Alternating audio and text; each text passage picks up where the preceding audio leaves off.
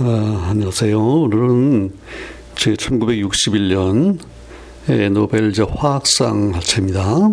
예, 예, 멜빈 켈빈이라고 예, 이제 미국의 버클리 대학 예, 화학 화학 교수로 오래 지냈던 이제 켈빈에 관한 얘기인데 예, 그 자세한 얘기를 하기 전에 일단 한번 이렇게 생각해 보시면 좋겠어요. 우리가 예, 이제 최근에 예, 유전이라든지 예, 또 DNA, 또 DNA가 결국은 예, 단백질 만들기 위해서 있다.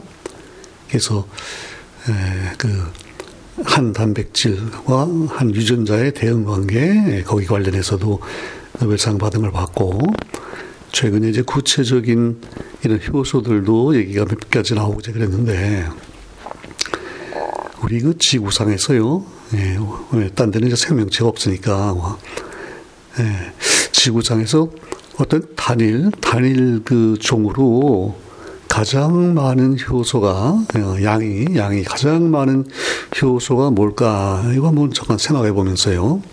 이제 오늘 얘기를 풀어갔으면 좋겠는데, 예, 우리, 우리 신체에서 하는 것은 뭐 여러 가지가 있겠죠.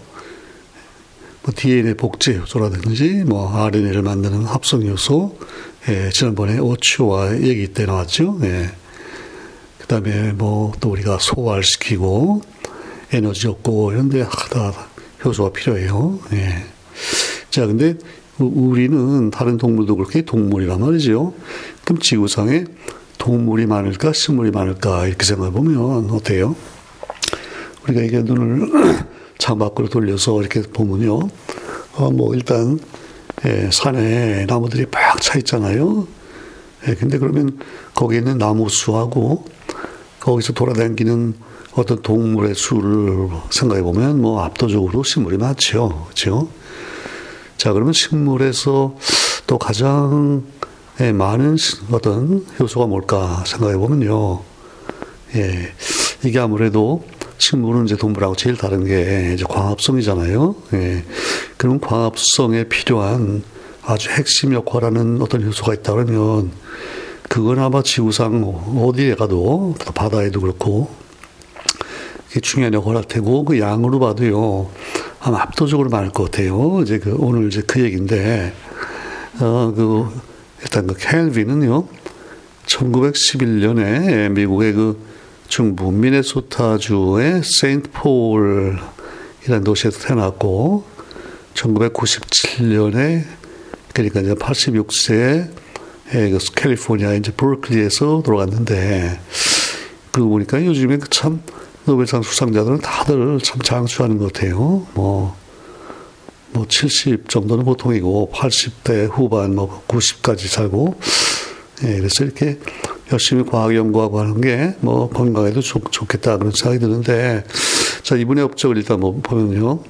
자 for his research on the carbon dioxide assimilation in plants 식물에서 CO2죠. 이산화탄소의 동화작용이라 그러죠. 예. 우리 처음에 어릴 때 저도 타, 탄소 동화작용 이렇게 이제 배웠던 생각이 나는데 사실은 예, 여기서 이제 CO2 이산화탄소의 동화 이게 이제 공기 중에 있는 이산화탄소를 식물이 자기 몸 안에 받아들여서 예, 거기서 예, 포도당, 뭐 노동말 이런 걸로 이제 바꾸니까 이렇게 해서 우리가 그 또 비슷한 것 중에 질소 고정이라는 게 있잖아요. 예, 공기 중에 있는 질소를 아모니아로 만들어서 또 식물이 사용하고 그때는 이제 고정이라는 말을 썼는데 여기서는 그 동화작품이라 그래요. 예. 아무튼 광합성이고, 예. 자, 센지 칼빈이요. 미네소타에서 이제 태어나가지고, 그 대학은, 예, 미네소타, 어, Mining and Technology 대학이라고, 그러니까 광산 기술 대학, 뭐 이런 건데요. 그 다음에 거기서 그러니까 일단 좀 기술적인 면을 좀 공부를 했고, 그 다음에 이제 예, 미네소타 대학이라고 있죠. 예. 거기 가서 1935년에 24살 때 그 화학을 전공해서 일단 박사학위 받았고, 그 다음에 이제 영국으로 가요. 영국의 그 맨체스터 대학에 예, 마이클 폴란이라고 하는 또 유명한 교수가 있는데 그분 밑에 가서 예, 포스닥을 또 한 몇 년 하면서 예, 그 영향을 이제 많이 받았어요. 그때 그저 엽록소죠. 예, 광합성 하는 때그 중심되는 엽록소가 있는데 그 이제 그 구조가 그 소위 포르피린이라고 했어요. 헤모글로빈하고 아주 유사하고 그런데 그 중심에 철이 있으면 이제 헤모글로빈이고 마그네슘이 들어가면 이게 엽록소가 돼서 햇빛을 받아서 예, 이제 물로 어, 물을 이제 분해하고 그런 일을 하는데 그 포르피린 엽록소 구조에 대해서는 이미 예, 빌스테트라고 하고 하는 분이 이제 상당히 초기에 노벨상 받은 얘기를 우리 했죠. 그래서 광합성에 이제 관심을 가졌단 말이죠. 예. 예, 그리고 이제 바로 그, 그 벌클리, 벌클리 이제 캘리포니아 대학의 그때 이제 그 루이스, G.N. 루이스가 아주 뭐 아주 세계적인 대가인데 이분이 이 켈빈의 그 자질을 보고 이제 버클리로 오라고 불렀어요. 이제 버클리 교수가 돼가지고 뭐 거의 한 50년을 이제 버클리에서 지냈는데 그때 이제 이 광합성 연구를 하는 거예요. 예. 자, 그러면 광합성에 대해서 옛날에는 뭐 어느 정도 알았을까? 그걸 한번 찾아보니까 우리가 참 광합성 덕으로 뭐 인류뿐 아니라 모든 동물이 결국은 이제 식물이 광합성한 거를 먹고 살잖아요. 예.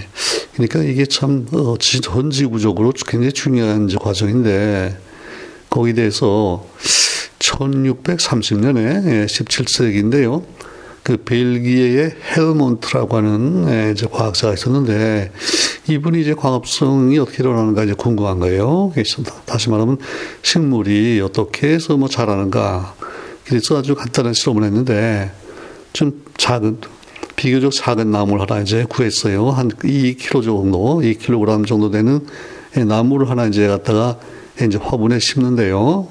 그때 이제 일단 흙을 흙을 바짝 말려서요. 예. 거기 액체에 무슨 그런 성분은 없고 거기다가 이제 싣고요. 뿌리를 이제 심고 그 다음에 이제 물을 주는 거예요. 예. 근데 그때는 뭐 증류수 또 예, 뭐 일반 물도 좀 섞였지만요. 음.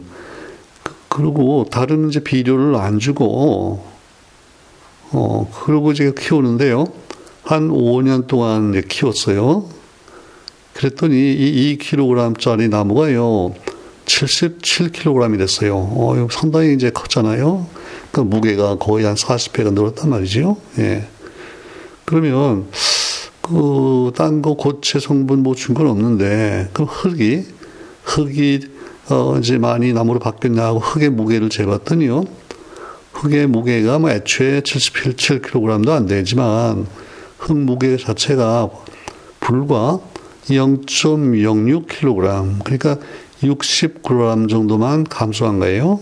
그러니까 물론 그래서 흙에서 어떤 이제 무기물들이 흡수가 돼서 사용되는 건 사실인데 그래도 이게 77kg이니까 흙 무게 감소한 거 비하면은 지금 이게 한 천, 천 배가 이게 나무의 무게가 늘었잖아요.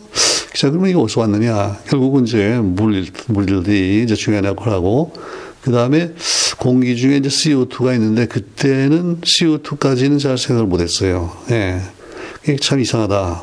아직 그러고 넘어갔는데, 그 다음에 이제 100, 100여 년 지난 다음에요. 1772년에 그 영국의 그 나중에 산소 발견자로 이제 유명한 그 프리스틀리가 또 이제 이런 재밌는 실험하죠. 어, 어, 처음에 일단요. 그 유리 유리 그 뭐라 그러나요 벨좌라고 그러는데 이렇게 유리 이제 그걸 탁 뒤집어 씌워 가지고요 예, 고기가 이제 출입 못하게 저 내부를 볼 수 있게 유리 기구인데 예. 그, 그막 병을 그저 뒤집어 놨다고 생각하면 돼요. 예. 근데 거기다가 예, 근데 이제 촛불을 켜가지고, 어, 거기다 집어넣고 딱 그렇게 밀폐를 했단 말이죠. 그러니까 당연히 어느 정도 지나가면은 예, 이제 꺼지지 않겠어요? 산소가 다 소모가 되니까. 예, 그걸 봤고요. 그 다음에 이제 뭐 쥐 같은 거를 물론 잡아서, 예, 그렇게 하면 역시 쥐도 이제 어느 정도 살다가 또 죽는단 말이죠. 질식을 하는 거죠. 예.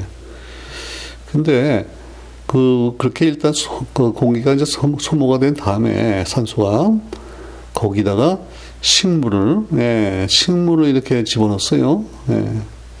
그러니까 이제 흙하고 뭐 이렇게 해서 조그만 그 분에다가 식물을 집어넣고 며칠 있다가요. 있다가 거기에다 다시 이제 꺼져가는 촛불을 이렇게 집어넣었더니 꺼지지 않고 살아나는 거예요. 초가 또 쥐도 마찬가지고요. 예.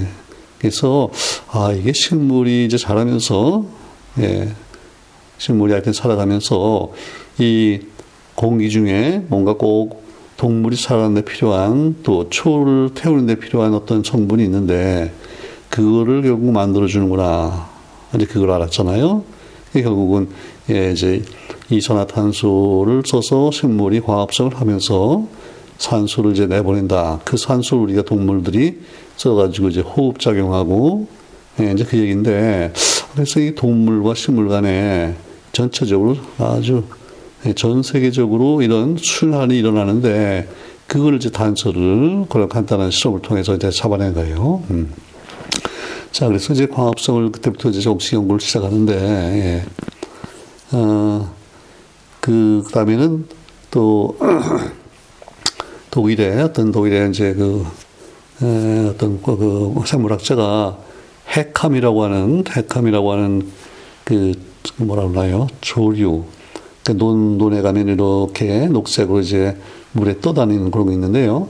예, 그걸 이제 해가지고, 예, 현미경으로 이제 보면서, 어, 그, 하는데 광합성이 일어나니까요, 음, 그 산소를 이제 좋아하는 세균이 있고요. 산소를 싫어하는 세균이 있는데, 그래서 그 호기성균 또는 현기성균 이렇게 얘기를 하는데, 그 호기성 세균을 넣고서 어, 이 핵함을 이제 키우, 키우고 거기다 이제 빛을 이렇게 쪼이고 했더니 어, 이게 균들이 핵감 주위로 쫙 몰려드는 거예요. 그러니까 산소가 발생하는 걸 자기 산소 좋아하는 균이기 때문에 이제 몰린다. 네, 그리고 더구나 이제 그 빛을요, 이렇게 프리즘으로 파장별로 쭉 나눠가지고서 그런 실험을 했더니 이 핵감이 이 전체적으로 모이는 게 아니고요. 그 빨간색 부분, 또 저쪽에 청색 부분, 그 양쪽으로 이제 몰려들고 가운데는 별로 안, 안 몰리고 기적의 어떤 어, 파장별로 어떤 빛을 선호한다 광합성이 말이죠. 어, 이제 그것도 알아냈고 그리고 나중에 이제 그 엽록소라는 그 물질 자체를 이제 얻어가지고요 순수하게 분리해서 그 빛을 쪼이면서 흡수 스펙트럼을 봤더니 그 핵함이 몰려드는 부위, 그 청색과 빨간색 부분, 네, 그거하고 이 엽록소의 흡수 스펙트럼하고 딱 일치를 해요. 예, 그러니까 결국은 엽록소가 빨강하고 파랑 쪽, 그 양쪽 끝에서 흡수를 하니까 결국 우리 눈에 들어오는 거는요, 흡수가 안 된 가운데 부분, 그러니까 이게 녹색이잖아요. 그래서 이제 녹색 식물, 이렇게 우리가 그러는데, 그런 걸 다 이제 알, 처음 좀 알았단 말이죠. 그래서 지금은 그 광합성 전체 반응식을 써보라 그러면요. 요, 여기 참 아주 재미있고 중요한 부분이라서 제가 조금 자세히 말씀드릴 텐데, 어, 잘 한번 들어보세요. 이 반응식을 쓸 때 일단은 CO2 앞에다가 6이라고 쓰죠. 예, 그건 왜냐면 그 생성물인 이제 포도당이 탄소가 6개 있는 이제 6탄당이잖아요. 예. 그 포도당은 이제 분자식이요. 그러니까 C6. 탄소가 일단 6개 있고, 그 다음에 H12. 예. 수소가 12개 있고요. 그 다음에 O6. 그래요. 예. 그러니까 이거를 이제 6으로 약분하면요.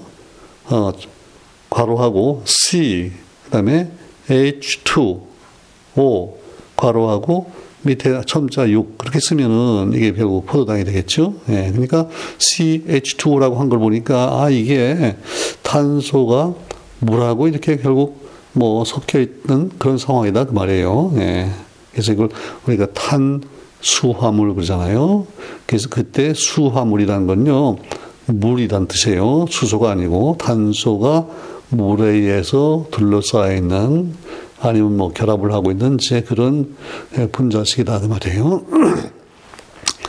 자, 그래서 어쨌든 어, 포도당에 탄소가 6개 있기 때문에 CO2도 6개가 필요하다. 이제 그 얘기예요. 예. 그 다음에, 그 다음에 물이 이제 필요한데, 물이 이게 12예요. 12H2O. 예. 그래서 이제 생성물이 그러면 아까 얘기한 대로 포도당이 이제 있고요. 그 다음에 시계 이게 6H2가 또 나와요. 그러니까 12H2가 반응물에 있고요. 생성물에 또 6H2가 있어요. 그래야만 그 H의 이제 숫자가 맞거든요. 예. 그리고 생성물에 6O2가 있어요. 아까 그 무리 분해에서 이제 산소가 나온다 그랬잖아요. 그러니까 공기 중으로 나오는 산소가 이제 6O2가 있고. 그래서 이제 이 식을 보면요. 이제 궁금한 게 아니 물이 생성물에 6H2가 있고 반응물에 12H2가 있다 그러면 그냥 6을 양쪽에서 빼가지고요. 그냥 반응물에 6H2O하고 생성물에는 H2O가 없고 이러면 안 되나 그런 생각이 든단 말이죠. 예. 그리고 어떤 책에는 그렇게 써요. 근데 그거는 사실 틀려요. 예. 그게 왜 틀리나 그걸 제가 좀 설명을 드리려고 그러는데 자, 근데 이 광합성의 결국 전체 과정이 이제 뭐냐면요. 우리가 산화 환원 관점에서 보면, 예. 그 CO2는 이미 탄소가 산소에서 예, 산화가 이미 돼 있잖아요. 예. 그러니까 이제 어, 이게 상당히 안정한 화물이 된 거예요. C가 어, 왜냐면 우리가 C 예컨대 석탄, 석탄을 태웠다 그러면 산소랑 결합하면서 열이 이제 많이 나오는 걸 보니까 안정 한쪽으로 예, 내려갔다는 얘기잖아요. 예. 그러니까 C와 O2가 따로따로 있을 때보다 이게 이제 화학 반응을 해서 CO2가 되면 이제 전체적으로 에너지가 낮아지고 우리가 이걸 엔탈피라고 그러는데 그래서 열이 나왔다. 그러니까 CO2를 가지고 우리가 이제 그걸 직접 우리가 먹고 아니면 마시고 해서 이걸 더 산화시켜서 에너지를 얻는다는 것은 그 불가능한 거죠. 어. 그러니까 이게 마치 에, 백두산의 그 천지의 물이 흐르고 흘러가지고 동해물까지 간 거예요. 동해물까지 갔으면 그걸 더 이상 어떻게 더 낮은 데로 보내가지고 에너지를 얻을 수는 없는 거잖아요. 그러니까 이건 이미 이제 안정한 상태 가 있다. 이제 그 뜻이고요. 음. 그러면 그걸 그걸 가지고 포도당을 만든다는 얘기는 이렇게 산화되어 있는 탄소를요, 예, 산소를 떼내 가지고 다시 탄소로 바꿔준다 이제 그 얘기죠. 그러면 그거는 산화의 반대인 환원 과정이 되겠죠. 예. 그래서 핵심은 이산화탄소의 탄소를 어떻게 환원시켜서 나중에 이제 우리가 이걸 다시 산화시키면서 에너지를 얻을 수 있겠느냐 이제 그 얘기예요. 예. 자, 그러려면, 그러려면, 결국은 CO2에서는 산소가, 산소가 탄소로부터 이제 전자를 자기가 땡겨가면서 안, 자기의 그 높은 전기 음성도를 지금 만족시키는 거잖아요. 예. 그러니까 여기서 지금 목소리 큰 거는 산소 쪽이에요. 탄소 쪽이 아니고. 예. 우리 그 전기 음성도란 얘기를 그동안 몇 번 했는데, 공유 결합을 하고 나서 전자가 어느 쪽으로 더 쏠리느냐. 그게 결국은 그 핵이, 핵의 양전하가 더 큰 산소 쪽으로 전자가 좀 쏠리게 돼 있고요. 탄소는 이제 전자를 내줬고, 그래서 우리가 산화 환원을, 예, 전자를 내주는 게 산화다. 뭐 이렇게 얘기를 하잖아요. 그 전자를 얻어가면 이제 환원이고, 예, 그랬는데, 자, 그러면 그 6CO2에, 그러니까 5가 전체적으로 보면 원자 수로 보면 12개가 되죠. 그렇죠? 6이고 CO2니까. 그러니까 6 곱하기는 이제 12인데, 예. 그럼 산소 12 원자가요, 원자가, 어, 전자를 탄소로부터는 몇 개를 얻고 있는 셈이냐 하면, 예, 탄소는 하나, 하나가 전자 네 개를 이제 그 소위 최외곽에 가지고 있잖아요. 그래서 그걸 다 내줬다고 보면요. 탄소 하나당 네 개를 전자를 주는 게 되고, 그 다음에 6 CO2였으니까 토탈 24개 전자를 산소가 지금 얻고 있다 그 말이에요. 그리고 또 산소 입장에서 보면 그 12개의 O 원자가 있었는데 O는 하나당 전자를 두 개를 얻어야만 예, 8이 되고 그러니까 네온 같은 구조가 되기 때문에 그래서 그때도 12 곱하기 2 하면 24 마찬가지 24예요. 자 그래서 이 육몰의 육 CO2를 이제 C를 환원시키려면 결국은 그 12개의 O에다가요. 누군가가 대신 그렇죠? 희생적으로 열, 그 24개의 전자를 줘야 돼요. 그래야지 탄소가, 탄소가 그 O에게 줬던 전자를 되찾아가지고 나와서 환원이 될 수 있다, 그 말이에요. 그렇죠?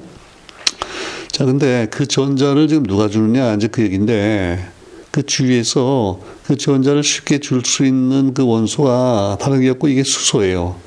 수소는, 예, 산소보다 물론은 전기음성도 낮고, 탄소보다도 더 낮잖아요. 그래서 그 셋 중에서요, 산소, 탄소, 수소 셋 중에서 제일 그래도 쉽게 말하면 마음이 좋은 원소가 지금 수소인데, 근데 지금 그 수소가 물에서는 이미 산소에게 전자를 주고 있잖아요. 예. 그러니까 물은 사실 CO2보다도 더 안정해요. 예. 그러니까 H와 O의 전기음성도 차이가 크기 때문에 그 O 입장에서는요, 수소에, 탄소에서 전자를 얻는 것보다는요, 수소에서 전자를 얻는 게 더, 더 좋아요. 예, 이 득이 된다 그 말이죠. 그래서 탄소를 태울 때보다요, 수소를 태울 때 훨씬 더 많은 에너지가 나와요. 예. 자, 그러면 이제 문제는, 음, 그 수소가, 수소가 그 물에서요, 전자를 되찾아 가지고 나와서 그 전자를 CO2에 있는 O에게 이제 주면서 C가 환원이 되고 그래야 될 텐데, 근데 물에서 H는 이미 O하고 딱 결합을 상당히 강하게 지금 하고 있단 말이죠.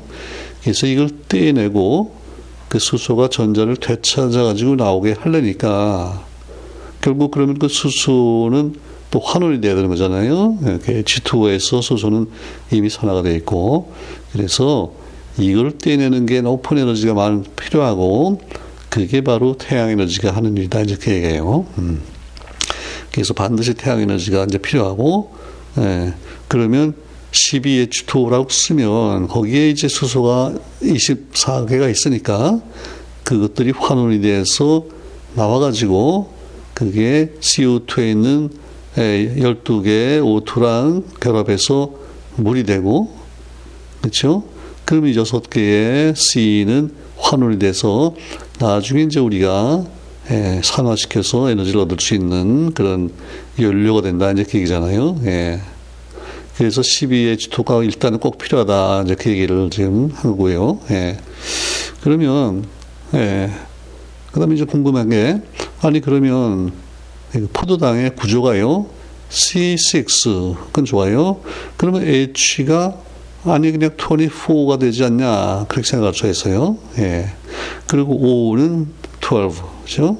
그러니까, C가 6개, H가 24개, O가 12개, 그럴 것 같아요. 왜냐면 CO2에 C가 6개 있었고, O가 12개 있고, 거기서 수소가 들어갔다. 그러면 되는데, 근데 이제 실제 시계에서요, 포도당은 이게, 예, C가 6개고, H가 12개고, O가 6이에요. 그래서 그 나머지 차이가 결국은 6개 H2O로 지금 나왔다는 얘기인데, 예. 그건 왜 그렇겠어요? 예. 이게 지금, 어, 포도당하고, 그러니까 탄소하고 물하고가 이렇게 혼합된 상태라면요, 그 비율이 뭐 뭐래도 상관없어요. 근데 이게 지금 공유결합을 이룬 화합물이란 말이죠. 예, 이게 화합물이에요. 그래서 그, 예, 그 원자가 타, 탄소는 여섯 개, 아, 네개 결합한다. 오는 둘, 수소 하나. 요걸 맞추어서 결합을 하다 보면요. 그 C6, H24, O, 12. 그게 안 돼요. 어, 그래서 결국은 16 H2O가 빠져나왔다. 그래서 에, 그 반응식에도 물이 있고요. 생선물, 아, 반응물에도 있고 생선물에도 물이 있고. 그렇게 이해를 해야 돼요. 음. 그 다음에 이제 에, 6O2는 그 12H2O에서 저 전자 H가 떨어져 나가니까 12에 O 원자가 있고 그게 이제 분자가 되면 6O2가 되겠죠. 그래서 이제 식 전체가 이렇게 이해가 됐단 말이죠. 예. 그식 쓸 때 반드시 예, 반응물에 12H2라고 써야 되고 생성물에도 6H2가 된다. 거기 이제 들어가 있는 산화환원의 원리, 또 그 화학결합의 원리, 예, 그 산화환원 반응 예, 이런 걸 좀 이제 설명을 해드렸고, 자 그래서 이제 식은 이렇게 썼는데 그러면 이게 실제로 구체적으로요 어떤 과정을 거쳐서 이게 일어나나? 예. 근데 지금 조금 전에 설명을 들어보니까 아무래도 이 물이 분해돼서 수소가 나오는 게 먼저가 그 필요하겠죠. 그게 있어야만 그걸 가지고요 CO2에 가서 C를 환원시켜주고 이렇게 될 텐데 그래서 결국은 알고 보니까 크게 보면 이게 두 단계에 걸쳐서 일어나요. 첫 번째는 우리가 예, 명반응이라 고 그러죠. light reaction. 그 햇빛을 받아서 물이 분해되는 과정이 있고, 예, 그게 이제 그 엽록, 엽록체에 그 이제 어떤 막이 있고요. 거기에서 막에 이제 햇빛을 받아들이는 안테나 역할하는 그 엽록소죠. 클로로필이 자리 잡고 있고, 거기서 이제 예, 물분해 반응이 일어나고, 그 물분해도 참 그 복잡한 과정이고, 거기에 단백질들이 이제 여러 개 관여하고 올 텐데, 그게 일단 첫 번째 중요한 반응이에요. 음. 그리고 이제 그 다음에, 그 다음에 실제로 그 CO2에서 이 포도당이 얻어지는 과정은요, 그걸 우리가 암 반응이라고 그래요. dark reaction이라고 그러는데, 예. 그러니까 명반응이 먼저 일어나서 그때는 굉장히 짧은 시간이에요. 뭐, 뭐 microsecond 정도 단위의 짧은 시간 동안에 예, 빛을 통해서 이제 물이 분해가 되고, 음. 그 다음에는 거기서 나온 에, 예, 그 수소가요. 수소가 아, 이게 지금 아, 수소라 그러면 그 양성자 하나하고 전자 하나잖아요. 근데 그게 수소 원자 상태로 나왔다 그러면 금방 또 H2 분자가 돼가지고 가벼운 이제 수소 기체니까 이게 공기 중으로 빠져나갈 거 아니겠어요? 그러면 광합성이 될 수가 없죠. 그래서 이 세포가 뭐 30억 년 동안 이런 걸 이제 진화시켜가지고 예, 어떻게 하냐면은 그 수소 이온은요, 그 양성자죠. 수소 이온은 어, 그 내부에 이제 물 쪽을 따라서 쭉 이동을 하고, 그 다음에 이제 전자는 그 막을 따라서 또 쭉 이동하고, 이제 별도로 이동해서 나중에 결국은 예, 이제 CO2가 있는 다른 이제 부위로 옮겨가서 거기서 예, 결국은 CO2를 이제 환원시키는 일을 한다. 이제 그 얘기예요. 그걸 안반응이라 그러고. 자, 그러면 이 멜빈, 켈빈이 한 일은 뭐냐면요. 그 명반응 쪽보다 이 지금 안 반응 쪽을 연구하는 거예요. 예, 명반응은 사실 아까 얘기한 대로 뭐 물을 분해한다든지 어떤 거기에 단백질이 있다. 그런 거는 알고 있는데 그게 또 구체적으로 어떻게 해서 그게 일어나나 그거는 아직도 뭐 열심히 연구를 하고 있어요. 예, 왜냐하면 그걸 잘 이해하면 아, 우리가 어떤 뭐 촉매를 이제 인공적으로 만들어서 물을 분해하면 결국은 그게 거의 이제 뭐 인공 광합성이 되잖아요. 예.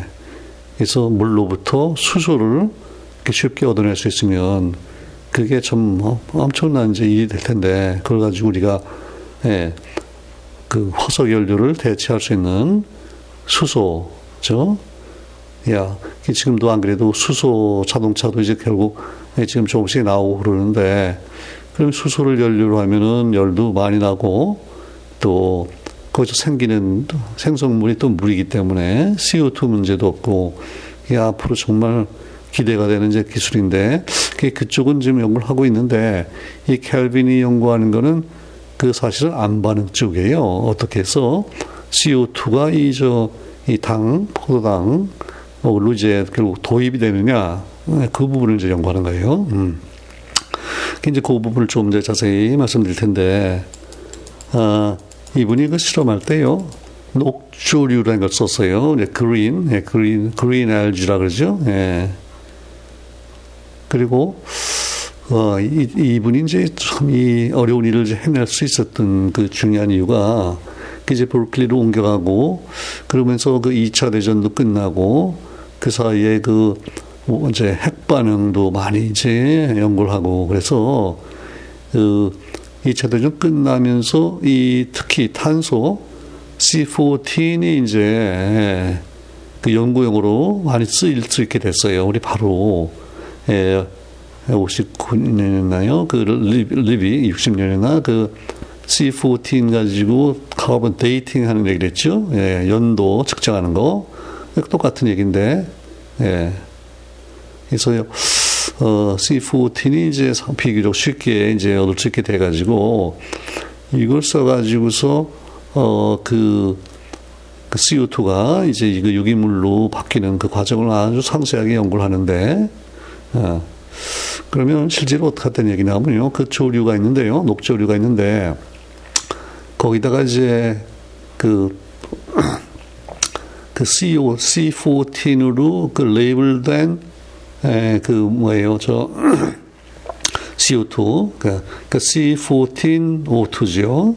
예, 그거를 이제 만들어서 어, 이렇게 그 녹조류에다가 이제 CO2를 이제 주고 그 다음에 빛을 빛을 아주 잠깐 쪼이고요. 그리고 이제 딱 불을 꺼요. 빛을 꺼버리고, 예. 그 다음부터 이제 이 C14 그 O2가 어디에 어떻게 돼가지고서 어떤 유기물로 바뀌나 그 과정을 하나하나를 추적하는 거예요.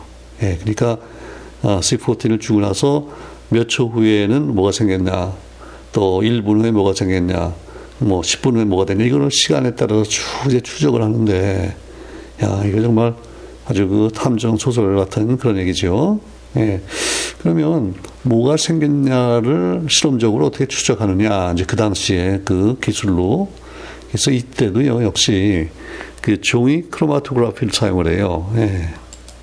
그러니까 딱 C14를 이제 주고 빛을 쪼이고 뭐한 10초, 뭐 10초 후에 딱 반응을 이제 중단시키고 그때 이제 생긴 이거를 조사하기 위해서요. 종이에다가 2차원적으로 이제 이걸 분리한단 말이죠. 예. 그래서, 예, 그래서, 예, 이제 크로마토그래피로 이제 쭉 예, 추적한단 말이죠. 어. 그래서 결국은 어, 거기에 이제 관련된 효소, 가장 중요한 효소가 뭔가, 그리고 전체 그 이것도 또 사이클이 있어요. 우리 그 옛날에 그 크렙스 사이클을 한번 했었죠. 예. 근데 이때도 광합성 할 때 이제 그 칼빈 사이클이라고 있는데 아 이게 좀 복잡하긴 한데요. 그래도 이게 뭐 아주 핵심이니까 그거 이제 잠깐 말씀을 드릴게요. 그게 이제 그 phase 1, 2, 3 이렇게 세 파트로 나눠지는데 phase 1을 우리가 예, carbon fixation, 그 탄소 이제 동화, 동화죠. 예, 고정이라고 볼 수 있고. 근데 그때 그 사이클에서 이제 그 출, 그 출발할 때요. ribulose 5 phosphate라는 게 있어요.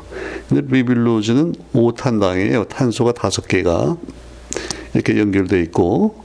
그런데 당이니까 OH들이 이렇게 쭉 있겠죠. 그게 있는데 그 다섯 번째 탄소에 그 이제 phosphate 인산이가 붙어 있는 거예요. 예. 근데 거기 거기에서 그러니까 phase 1에서 어떤 일이 일어나면 거기에 ATP가 이제 예, 반응해서요. ATP니까 결국 인산을 이제 제공하지 않겠어요? 그래서 그게 ribulose 1, 5 bisphosphate가 돼요. 그러니까 아까는 5였는데, 그러니까 이쪽 끝에 반대 끝 쪽에 1번 위치에도 phosphate가 붙어서 양쪽에 인산이 이제 됐단 말이죠. 이제 그래서 예, 양쪽에 이제 phosphate가 됐어요. 어. 그 다음에 그 ribulose 1, 5 bisphosphate bis라는 게 이제 둘이라는 뜻인데요. 어, 그게 이제 그 다음에 굉장히 결정적으로 중요한 이제 반응을 하는데 지금 탄소가 지금 다섯 개잖아요. 거기에 CO2가 어, 공기 중에 이제 CO2가 결합을 해서요. 그럼 이제 탄소가 여섯 토탈 여섯 개인데 여섯 개가 붙은 그 포도당이 태분이 되는 게 아니고 그 세 개짜리가 두 개가 생겨요. 그러니까 이게 참 예, 어렵죠. 그러니까 다섯 개인데 결국은 끝에 가서 어, CO2가 결합하는 거를 우리가 carboxylation이라고 볼 수가 있겠죠. 어, CO2가 산이니까. 예. 근데 그때 예, 이제 생기는 그 물질이 탄소 세 개짜리가 뭐냐면요. 그 3-phosphoglycerate예요. 야, 그러니까 glycerate는 또 뭐냐면 우리 그 글리세린 있죠? 탄소가 세 개가 이렇게 결합하고 예. 그다음에 이제 OH 그 세 개 각각 OH가 이렇게 나오고요. 예. 그리고 이제 나머지 부분에 수소가 붙고 그게 이제 글리세린인데 그건 이제 알코올이잖아요. 알코올인데 그, 그 중에, 에, 1, 3, 그러니까 1번, 3번 위치에는 그 인산이 붙어 있고, 그 다음에 이제 하나가 이게, 어, glycerate라는 거는 산이 됐다는 얘기잖아요. 어, 우리가 그, 어, 무슨, 어, 뭐, 나이, 뭐, 질산이다 그러면 nitric acid인데, 그게 이제 염이 되면 nitrate 그러고요, sulfate, phosphate 이렇게 얘기하니까요. glycerate라고 하는 거는 글리세린이 하나가 카, COH, 카복실기가 되고, 그거에 이제 염 형태다 이제 그 얘기니까. 그 하여튼 이유는 뭐냐면, 어, 여기 CO2가 하나가 들어가서, 어, 결국은 어, 두 개의 그, 그 글리세린 그, 어, 산, 아, glycerate 그게 됐다. 그리고 이제 둘로 갈라졌으니까 각각은 하나의 그 인산을 가졌겠죠. 그래서 이제 3 phosphoglycerate 그게 이제 두 개가 되는데 그때 그 그러니까 말하자면 탄 이산화탄소를 이렇게 받아들이는 그 역할하는 효소가 있는데 그게 지금 결정적으로 중요한 효소고요. 그 이름이 RuBisCO라고 그래요. Ru, Ru는 뭐냐면 ribulose니까 ribu니까 그걸 합해서 그냥 R하고 U에서 Ru라 그러고요. 그 다음에 bisphosphate니까 bis예요. 네, bisphosphate. 그게 RuBis. 그 다음에 CO는 carboxylase, oxygenase 이렇게 해서 CO 예, 그 RuBisCO라는 게 지금 아주 결정적으로 중요한 효소인데 결국은 공기 중에 있는 CO2를 이렇게 받아가지고 잡아가지고 그 ribulose 15 biphosphate에다가 딱 결합을 시켜주면서 둘로 갈라서 3 phosphoglycerate를 만드는 효소다 이거예요. 야, 그래서 아까 제가 처음에 지구상에서 가장 많은 효소가 뭔가 이렇게 우리 한번 생각해 보자 그랬는데 이게 생각해 보면 이 루비스코가 양으로 봐서 압도적으로 제일 많은 효소예요. 다른 거 아무리 생각해도 이보다 더 많은 게 있을 수 없을 것 같아요. 왜냐하면 동물보다 식물이 압도적으로 많고 식물에서 할 때는 모든 식물이 꼭 해야 되는 그게 이제 광합성이고 그렇죠? 예, 그리고 광합성에서 제일 핵심 반응이 바로 요거거든요. CO2를 딱 잡아들이는. 예. 자, 그래서 이제 그걸 이제 그 칼빈 사이클에서 바로 phase 1이라고 그러고요. 그러면 그 다음에 근데 지금 그 glycerate는 카복실 산이기 때문에 이게 지금 이미 산화가 되어 있는 상태잖아요. CO2. 예. 그래서 이걸 이제 환원시키는, 예, 환원시키는 과정이 이제 phase 2인데요. 예. 거기서 이제 뭐가 일어나냐면, 그, 아까 바로 얘기했던 3-phosphoglycerate에 또 이번에 ATP가 또 하나 들어가요. ATP가 들어가면서, 그러니까 이번엔 1,3-bis-phosphoglycerate. 그러니까 이제 반대쪽에도 결국 인산이 있단 말이죠. 그러니까 탄소가 세 개인데 양쪽 끝에 인산 인산이 있고 예. 그게 이제 됐어요. 그 다음에 거기에 이제 환원 작용이 일어나는데 그때 환원시켜주는 게 바로 아, 우리 전에 몇 번 나왔는데 NADPH nicotinamide adenine dinucleotide phosphate인데 이게 H를 가지고 있는 예. 그러니까 이 H가 바로 아까 우리 물이 분해되면서 H가 나왔다 그랬는데 예, 그, 그 H. 그래서 이게 결국은 이렇게 되면요. 아까 글리세로에이트였는데 이게 지금 글리세로 알데하이드가 돼요. 그러니까 약간 이제 환원이 된 형태인데, 예. 그러니까 COO에서 O가 하나 빠져나가면 그게 이제 알데하이드가 되잖아요. 예. 그리고 어, 이제 그 3 phosphate가 되고, 예, 그래서 이 환원 과정이 하나 있고, 예. 그러니까 그, 그동안 아까 phase 1에서도 ATP가 사용됐고 여기도 또 ATP가 사용되잖아요. 그러니까 광합성 과정에서 ATP가 또 생겨요. 어, 그왜 아까 물이 분해되면서 이제 수소 이온이 생겼다 그랬는데 그게 쭉 이동해 가서 그 막을 통과하면서 그 ATP 합성 효소가 있는데 그건 나중에 이제 그 아마 노벨상에 또 나올 거예요. ATP 그 신테이즈라는 거 구조를 밝혀서 상 받은 분들이 있는데 그게 1998년인가 아마 그럴 텐데요. 예, 그 얘기 나올 테고 어 그래서 아무튼 그렇게 생긴 ATP를 사용해서 지금 여기다가 아 이제 말하자면 에너지를 좀 높게 해주는 거죠. 그리고 또 그 전자가 이렇게 흘러가면서 생긴 NADPH가 여기서 지금 관여해가지고요. 그러니까 glyceraldehyde를 만든다. 자, 그 다음에 이제 phase 3에서는요, 그, 아까 그 ribulose가 지금 이렇게 이렇게 여러 가지 쭉 바뀌었잖아요. 예, 근데 그때 그 ribulose를 다시, 다시 이제 재생산을 해야만 이렇게 사이클이 돌아갈 텐데, 그죠? 그래서 요, 요 단계에서는 뭐, 뭐냐면요. 그 glyceraldehyde 3 phosphate에 이제 세포 내에서 이렇게 막 대사작용을 하다 보면 그 탄소가 탄소가 어, 두 개짜리 두 개짜리 이제 그런 조각이 생기, 생기, 생기는데 예, 그게 근데 glyceraldehyde는 지금 탄소가 셋이잖아요. 그거하고 요거가 만나서 또 여러 가지 복잡한 과정을 거쳐서 결국은 탄소가 다섯 개짜리인 그 ribulose 5 phosphate가 되는 거예요. 그래서 아까 칼빈 사이클에서 페이스 1의 첫 번째 그 출발 물질이 ribulose 5 phosphate였는데 이게 쭉 한 바퀴를 돌면서 예, 그세 세 개짜리가 생기고 예, 또 환원되고 등등 하다가 다시 이게 생겨서 결국 다시 사이클이 돈다 이제 그런 얘기예요. 야, 굉장히 복잡하죠.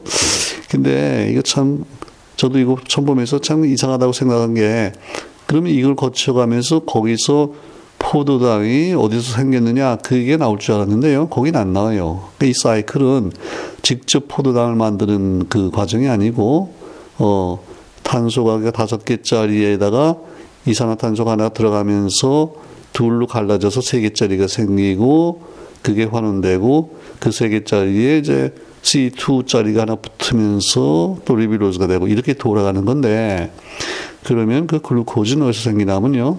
아까 그 phase 1에서 그 두 개의 3-phosphoglycerate가 생겼다 그랬는데요. 그 중에 이제 하나는 이 사이클을 돌고 하나는 그 소위 central metabolic pathway라고 해서 예, 글로 이제 빠져나가면서 그 세 개짜리 둘이 이렇게 결합을 해가지고 그 포도당 여섯 개짜리 포도당이 되고 그러면 거기서 또 이제 뭐 그게 그 과당 fructose로도 바뀌고 그다가 이제 뭐 설탕이 되기도 하고 이제 여러 가지 과정을 거치는데 그래서 아무튼 요 사이클을 돌아가면서 결국 CO2가 이제 결국 도입이 된다는 거예요. 예. 그 아주 그게 제일 중요한 반응이고 그때 이거를 촉매작용하는 게 바로 이제 루비스코라는 효소다. 예, 그 얘기예요. 예, 저도 그, 저, 저기 대학이 몇년 전에 그 식물에서 이제 단백질들 뭐 조사하고 그런 걸 좀 해봤는데요. 그래서 일단 그 식물을요, 어, 그때 뭐 애기장대인가 그거였는데, 그걸 막 이제 갈아가지고서 어, 이것, 이것저것 다 제거하고 녹아있는 그 추출물을 놓고요. 그걸 이제 2차원적으로 이렇게 젤, 젤에다가 불 분석해서 그 염료로 딱 이렇게 해서 무슨 단백질이 뭐가 어디에 얼마가 얼마가 있나 이걸 이제 보, 보니까 아주 그냥 굉장히 압도적으로 강하게 나오는 다른 것보다 뭐 한 10배 정도 많아 보이는 그게 스팟이 하나 크게 나오는데 그거를 이제 이렇게 오려내 가지고요. 그 이제 효소로 잘라가지고 그 질량 분석을 해서 봤더니 그냥 대본에 이게 루비스코라고 딱 나와요. 그, 그 데이터베이스에서요. 그래서, 아, 야, 야, 식물에 루비스코라는 게 이렇게 많구나. 그걸 제가 실감을 했는데, 그 얘기를 조금 이렇게 확대해서 보면 결국 지구상에 전체적으로 가장 많은 효소가 루비스코라고 하는 말이 이제 실감이 가는 거죠. 예. 자, 그래서 그 칼빈 사이클하고 광합성 전체 반응식, 그것도 이제 산업환원 입장에서 설명을 드렸는데, 어, 제가 지금 이거 하는 게요, 1906, 예, 아니, 2016년 12월 21일인데, 예, 그, 오늘이 그리고 보니까 제 생일이네요. 근데 오늘 그 아침에 신문에 보니까요, 신문에 무슨 기사가 있었냐면, 그 인공화합성 얘기가 났는데, 예. 그 인공화합성이라는 게 결국은 그, 이제, 크게 보면 이제 두 가지가 있죠. 일단은 물을, 물을 이렇게 그 식물이 하듯이요. 어떻게 분해해서 수소를 얻겠느냐. 그럼 이제 수소가 연료가 되고, 그게 있는데요.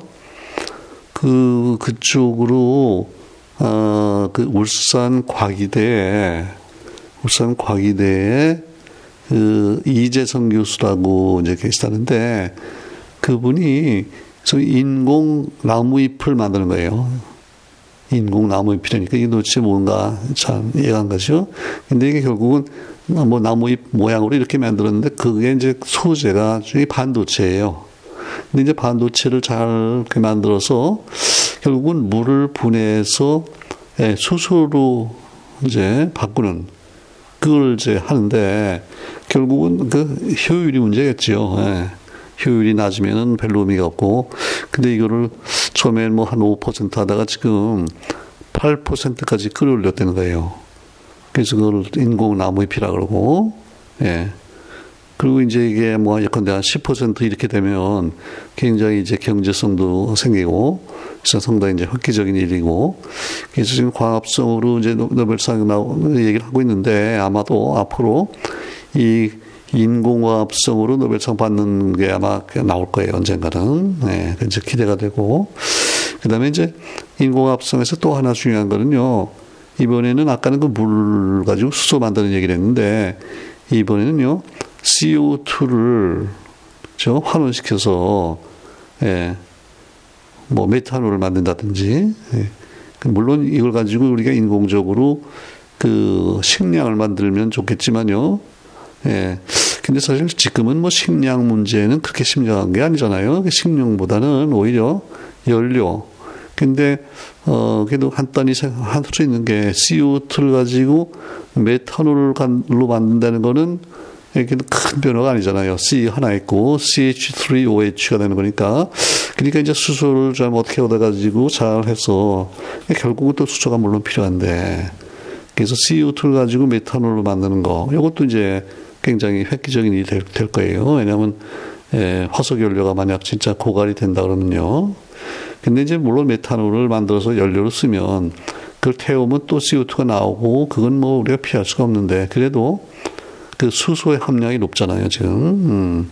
그러니까 그냥 석탄을 태우는 것보다는요 CH4를 태우면은 수소에서 나오는 열이 이제 많으니까 하여튼 메탄올은 그런 좋은 액체 연료가 될 거예요. 음. 그래서 이런 인공과합성을 우리가 이제 21세기의 연금술이다 이렇게까지 얘기를 하는데 뭐 이거 금을 나무로 금을 만드는 정도의 문제가 아니고요. 예.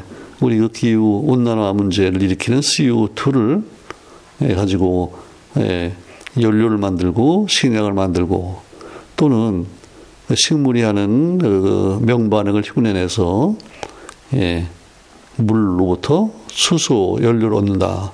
예, 그러면 뭐 이거야말로 정말 그 얼마 전에 그 미국 과학회에서요. 어, 앞으로 우리가 해결해야 될 가장 중요한 반응이 뭐냐 이걸 얘기를 했는데 그게 바로 예, 물의 분해였어요. 다른 어느 것보다도 물을 분해해서 수소를 얻는 게 인류가 앞으로 이루어낼 가장 중요한 그런 이제 과제다 이렇게 걸 봤는데 자 그래서 오늘은 그 켈빈이요 예, 그 자연에서 어, 지구상의 육상에서도 그렇고 사실 그 바다에서도 엄청난 그 광합성이 일어나잖아요. 조류들, LG 그것들이 광합성을 많이 하는데 거기 공통적으로 적용되는 예, 그 이산화탄소가 어떻게 해서 유기물로 바뀌나 예, 그 사이클 또 전체 반응식 이제 이런 걸 얘기를 했습니다. 굉장히 그 켈빈이 그래서 1961년 노벨 화학상을 받았고 그때 물론 이제 브루클리 소속이고 자, 켈빈 얘기를 했고, 그래서 미국 사람이 하나가 또 추가가 됐네요. 그래서 미국이 지금 58명, 독일이 42, 영국이 37, 프랑스가 16, 네덜란드, 스웨덴이 9, 오스트리아, 스위스가 8, 러시아 6, 덴마크 5, 이태리 4, 벨기에, 헝가리, 중국, 호주가 둘씩, 스페인, 캐나다, 인도, 핀란드, 아르헨티나, 일본, 포르투갈, 아일랜드, 체코슬로바키아 하나 이렇게 됐네요. 그래서 오늘 좀 길고 복잡한 얘기를 했는데 어 아마 제 생각엔 지구상에서 일어나는 그 어떤 화학 반응 중에서 아마 뭐 가장 중요한 반응이 아닐까 이렇게 생각이 되는데 DNA가 있고 RNA가 있고 단백질이 있고 한 게 결국은 이 반응을 해서 식물도 살고 동물도 살고 뭐 그러자고 하는 거니까. 자, 그래서 과학성 얘기를 오늘 했습니다. 마무리하겠습니다. 감사합니다.